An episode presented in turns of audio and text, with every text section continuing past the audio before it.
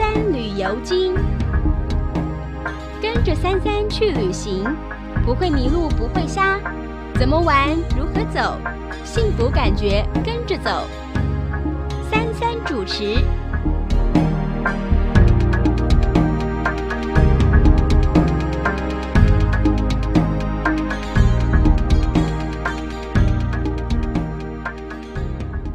OK，朋友们，大家早，这是 Leo，呃，今天是十月十三号，星期四，啊，呃，OK，还是我在这边跟大家聊天。换句话说，Iris 今天还是不在休斯顿，啊，嗯、想一想，其实也蛮久了，从第一次到这个节目来做来宾。跟 Iris 聊天到现在也好多年了，其实讲句良心话，我已经不记得多少年了。然后从来宾就这么聊天聊天聊天聊到现在，居然有时候还要带 Iris 的班，这实在是一个蛮有趣的一个过程。我不知道朋友们有没有注意到，就是说，OK，当 Iris 在的时候，我跟他讲话，我们的。我讲话的速度会比较快，然后当 Iris 不在的时候，我带班的时候，我讲话的速度就相对的会比跟 Iris 在的时候要慢一些。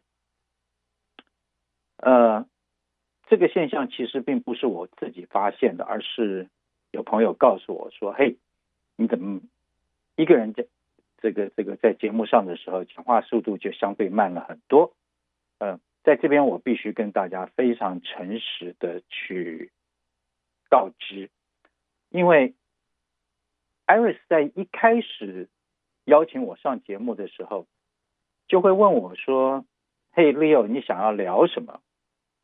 我就跟 Iris 说：“到时候有什么聊什么啊。”所以从一开始，每一次。我要上节目，Iris 就会问我说：“啊，明天我们要聊什么啊？”我说：“我不知道，然后明天再说吧。”然后就这样子来来往往的这个讯息就延续了好几年。最后我就跟 Iris 讲：“哎，Iris，以后不要再问我了，我们就根据当时所发生的事情、当时的情况，我们就聊啊。那这样子的话，我们可以让节目做得最自然，然后呃。”大家也比较轻松一点，所以这么多年下来，我们就是聊天，真的就是聊天。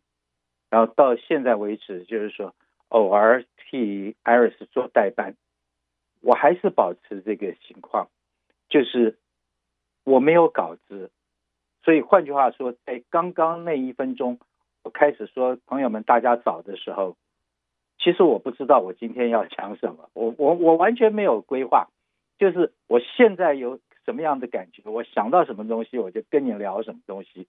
因为我觉得，就是说，那么多年下来，大家已经变成是朋友了，对不对？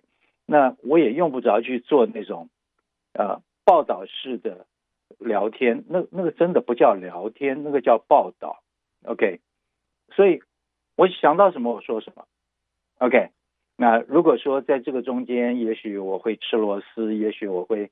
呃，突然停顿一下，去想想我下一步要讲什么话，因为是，因为即使在广播节目上面，即使我是很即兴的跟大家聊天，可是有时候我还是要注意一些东西，譬如说有些我平常很习惯说的话，在节目上我不能说，啊，呃，就是一些很习惯的一些口头语嘛，好，呃，就不好在节目上面说，所以。有时候我会稍微停顿一下下去想一想，我待会儿讲的这句话中间有没有不应该我讲的词儿？你这样，呃，我想大家今天早上起来都会发现啊，天气真的很舒服，这个秋高气爽的天气终于要到了。但是好日子不是在今天，搞清楚，今天不是你的好日子。为什么呢？因为今天的天气还是会到九十几度。真正的凉快要到下个星期，然后真正的下雨也要等到好像星期天、星期一才会真正的下雨。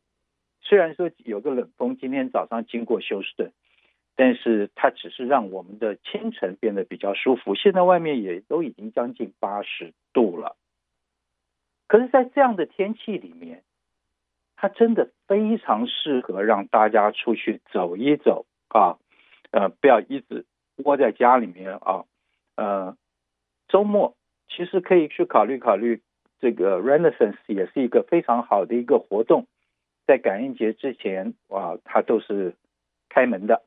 呃，去体会一下不同的文化体验，然后去吃一些好吃的东西。那边的这个烤鸡腿，呃，烤火鸡腿也是非常的好吃啊，千万不要错过。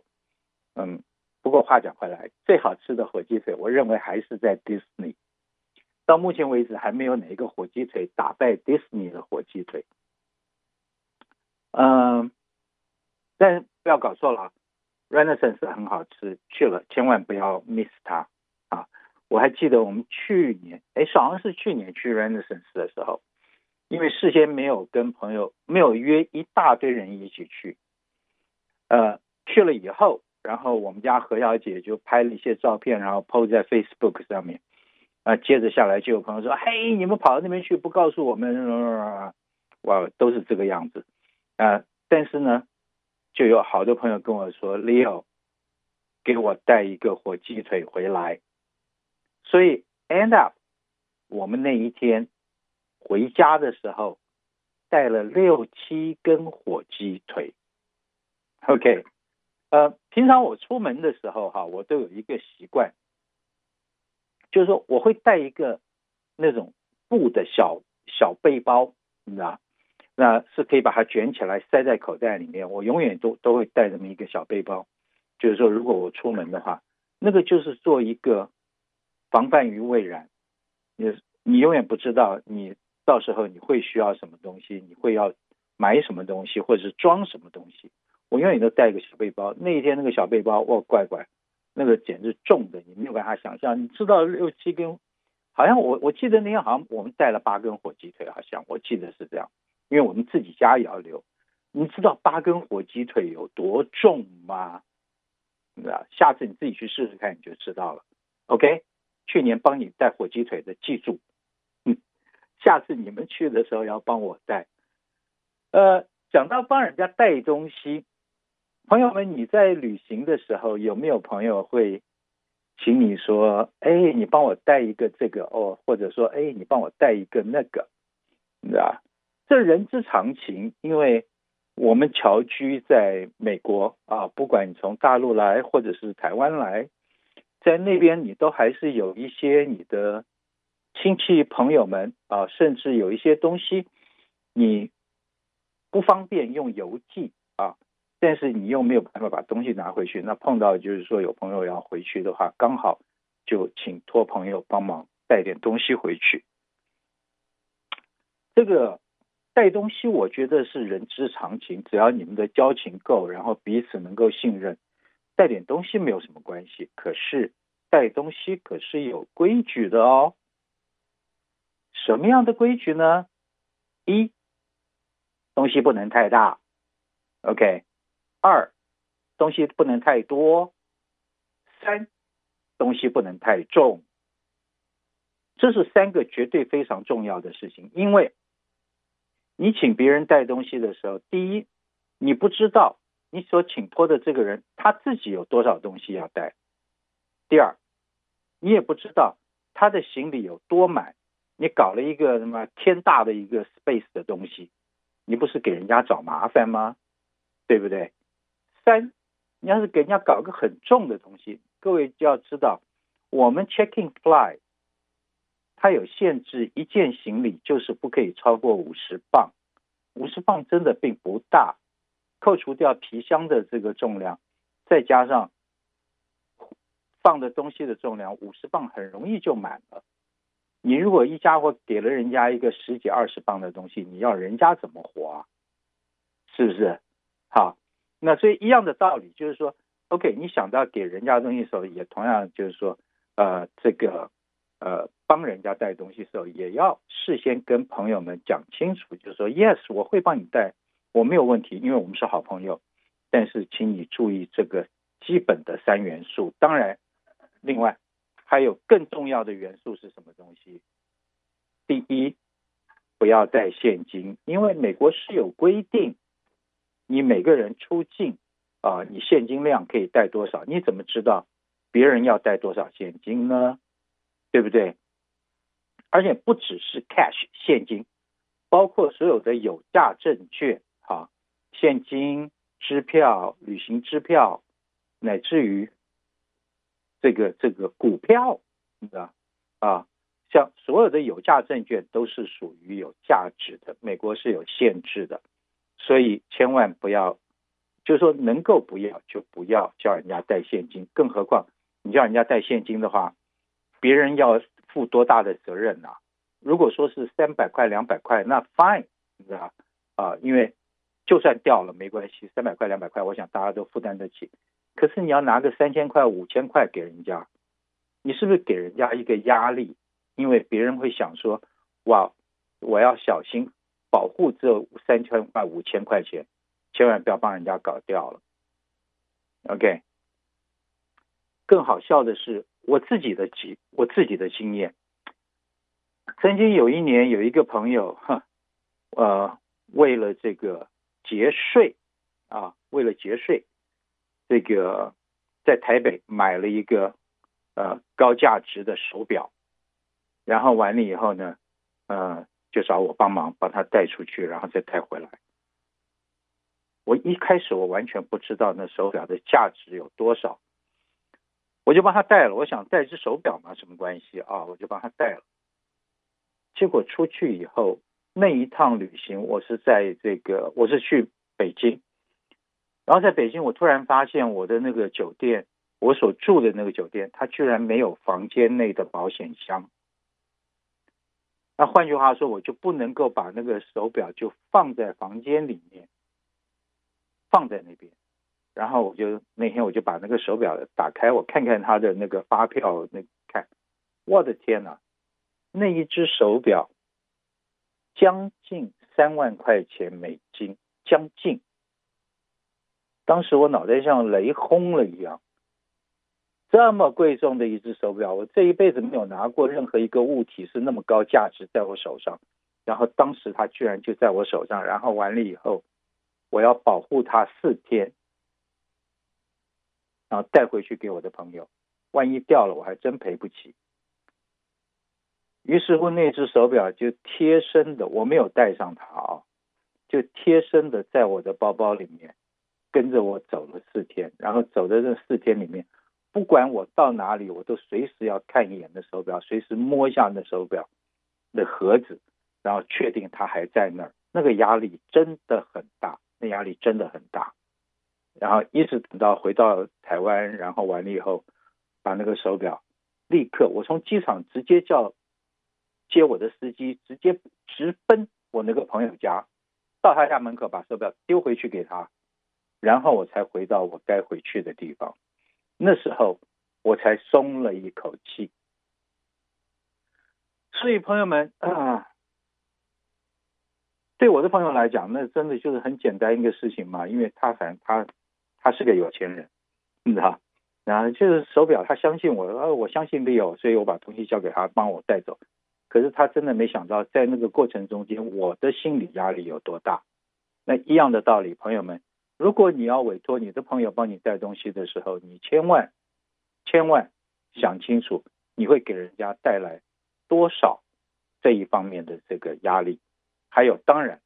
我们讲的就是说，违禁品是绝对不可以带的啊，不能给你害人。OK，现在时间是十点四十五分，我们休息一会儿，我喝个咖啡。OK，一会儿聊。OK，朋友们，我回来了。呃，刚刚呢跟大家聊，就是说关于带东西啊，旅行帮人家带东西，或者是委托别人带东西。OK，呃，那那个真的就是，就帮人家带东西，真的就是个学问。OK，好，呃，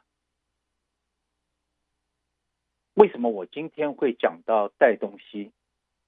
其实我还告诉大家，今天是我在这个月大概是最后一次跟大家聊天，因为我今天晚上就要飞了啊，呃，所以换句话说，今天大家也可以听得到我讲话声音可能有一点蹦蹦跳跳的，因为真的很兴奋，在那么久之后啊，终于又要飞了。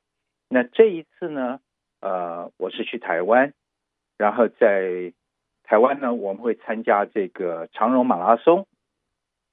长荣马拉松每年办一次，就是在疫情的期间，它曾经有中断过。然后今年，现在长荣马拉松终于又回来了，所以我今天呃去台湾，然后我们会在二十三号的时候参加长荣马拉松。我们修顺在长荣马拉松今年也有一个摊位哦，然后我们会提供四千罐这个好喝的统一咖啡给这个所有在场的朋友们。那如果我们休斯顿的朋友，你刚好在这个时间也在台北的话，欢迎到我们的摊位来跟我们 say 个 hello，然后在我们的摊位跟我们的这个在台湾的朋友们去分享你们在休斯顿的这个生活，分享你们在休斯顿休斯顿的经验啊。那所有到时候到我们的 b o o 来，我们这个休斯顿的朋友，休斯顿的朋友当时在台湾。然后到我们 booth 来的朋友，我会送你一件 Houston T-shirt，OK，很棒、很漂亮的一件 Houston T-shirt。那如果常常跟我见面的朋友就知道，在过去这三年里面，我几乎每一天都是在穿那一件 Houston T-shirt 啊，呃，真的很舒服，质料也好。你想想看，COVID 的这三年里面，我几乎天天穿那一件，OK。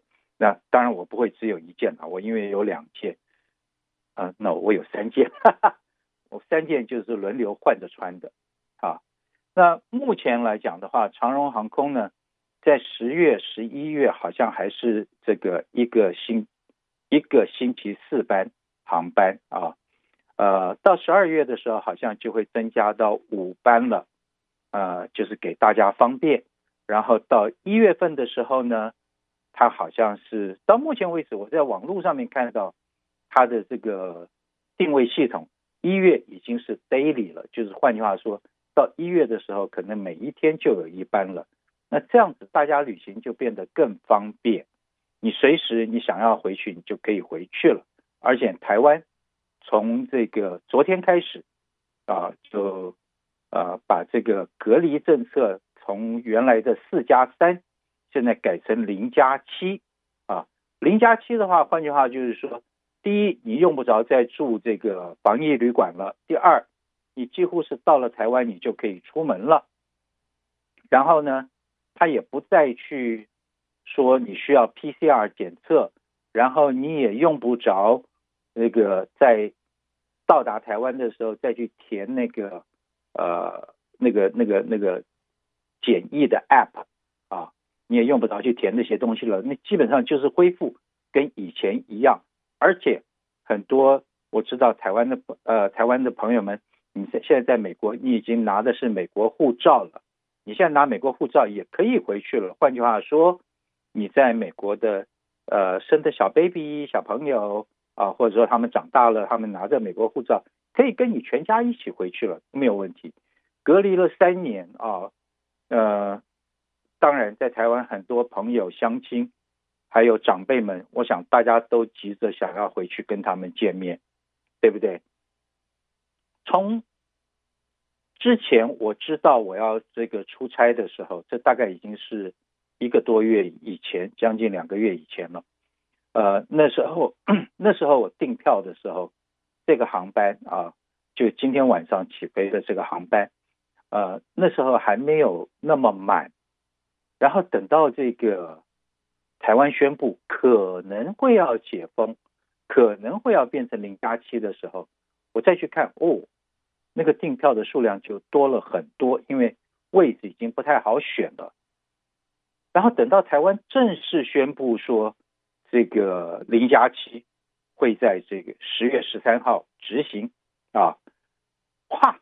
我上去看那个定位的时候，就是画座位的状况。这一班飞机几乎已经全满了，几乎全满了，你知道？然后等到两个星期之前，我就好奇，我再去看一看，我看看这个定位的状况。他他居然连换位置都不准换了，就是说整个这个选位的功能已经 block 掉了，就根本不让你选位了。为什么不让你选位？因为已经没有位置让你选了。所以大家那个想飞的心，我想大家大概都一样啊。那现在我那么兴奋，然后想着我今天晚上就要飞，其实我东西还没收。哈 哈呃，那我相信很多朋友们，起码今天在我们这个呃收音机外面，我知道有将近三百位朋友们，他们的心跟我一样是蹦蹦跳，开心的不得了，因为他们今天晚上也要飞。OK，一个航班，长荣用七七七广体客机，然后一个航班有三百三十几个座位，所以换句话说，除了我之外，另外还有三百多个人今天晚上要飞到台湾去。OK，不要忘了检查一下你的东西是不是都带齐了，口罩千万不能忘。OK，还有台湾这两天在下雨，据说。可能有一个台风会接近台湾。讲到台风，朋友们，我们我今天早上看到一个非常令我 shock 的一个一个一个新闻，是什么呢？曾几何时，我们的飓风季节已经变成到十一月底才结束了。我记得过去我们讲，大概九月、十月以后，我们的台风季、我们的飓风季节就结束了。可是我今天早上。看一下这个我们的这个 Channel Two 还是 Channel Thirteen 的这个呃气候的时候，里面居然讲今年的飓风季节要到十一月底，所以换句话说，我们的飓风季节还有一个多月，大家还是要好好做好准备。那飞台湾的朋友们啊，呃，记住，那你到台湾的时候，可能那时候台湾会下雨，那。自己做好准备吧。像我，我是昨天在这个 Academy 买了这个 Poncho 啊，就是那个像斗篷一样的这个雨衣。那个雨衣的好处就是戴上以后穿上穿脱都很方便，而且收很方便。平常我旅行我都会带一个 Poncho，那呃，因为你永远不知道你要去的地方那边天气怎么样。反正旅行嘛。是吧？把东西准备好，有备无患。我通常我会旅行的时候，我一定会带的，譬如说一个 poncho 啊，甚至有时候我会带两个 poncho，因为你永远不知道在那边可能你的朋友也需要用到，或者说你的旅伴也可能用得到。另外，我会多带一个，就是我刚刚讲的一个一个小的轻的、很方便折叠的这个小背包啊，随时买东西或者是干什么装东西都方便。还有，我还会再带一个折叠的那个旅行包，啊？呃，我有一个以前长荣送给我的一个折叠式旅行包，它收起来就是小小的一坨啊，我就把它丢在我的行李箱里面。因为当你去了国外，你去旅行，你永远都不知道你会在那边买些什么样的纪念品啊，或者是。你可能有朋友托你带东西回来啊，甚至自己会带东西回来，或者说你的另一半会交代你说啊，你给我买些什么东西，我带些什么东西回来。万一皮箱不够用的时候，那个旅行袋还真好用，一打开它就是一个大大的旅行袋，你知道？那质地又轻又不占重量，所以带东西真的是方便。我还记得我的一个好朋友，也是我的同事。他喜欢喝台湾的麦茶，嘿，你没有办法想象吧？你知道？那以前我就常常在回来的时候，就到 Seven，你知道，上飞机前到 Seven 就看我那个包包剩多少空间，我给他买多少瓶麦茶回来，然后就把它托运，反正我刚好行李数量还够嘛，就托运回来，是吧？就是说有备无患。这是一个旅行最重要的一个心态，你要准备好。另外，千万记得要提早去报到。朋友们，今天晚上要上飞机的，千万记住提早报到。你想想看，三百个人在同一个时间要 check in，啊，你那个柜台有多忙，可想而知。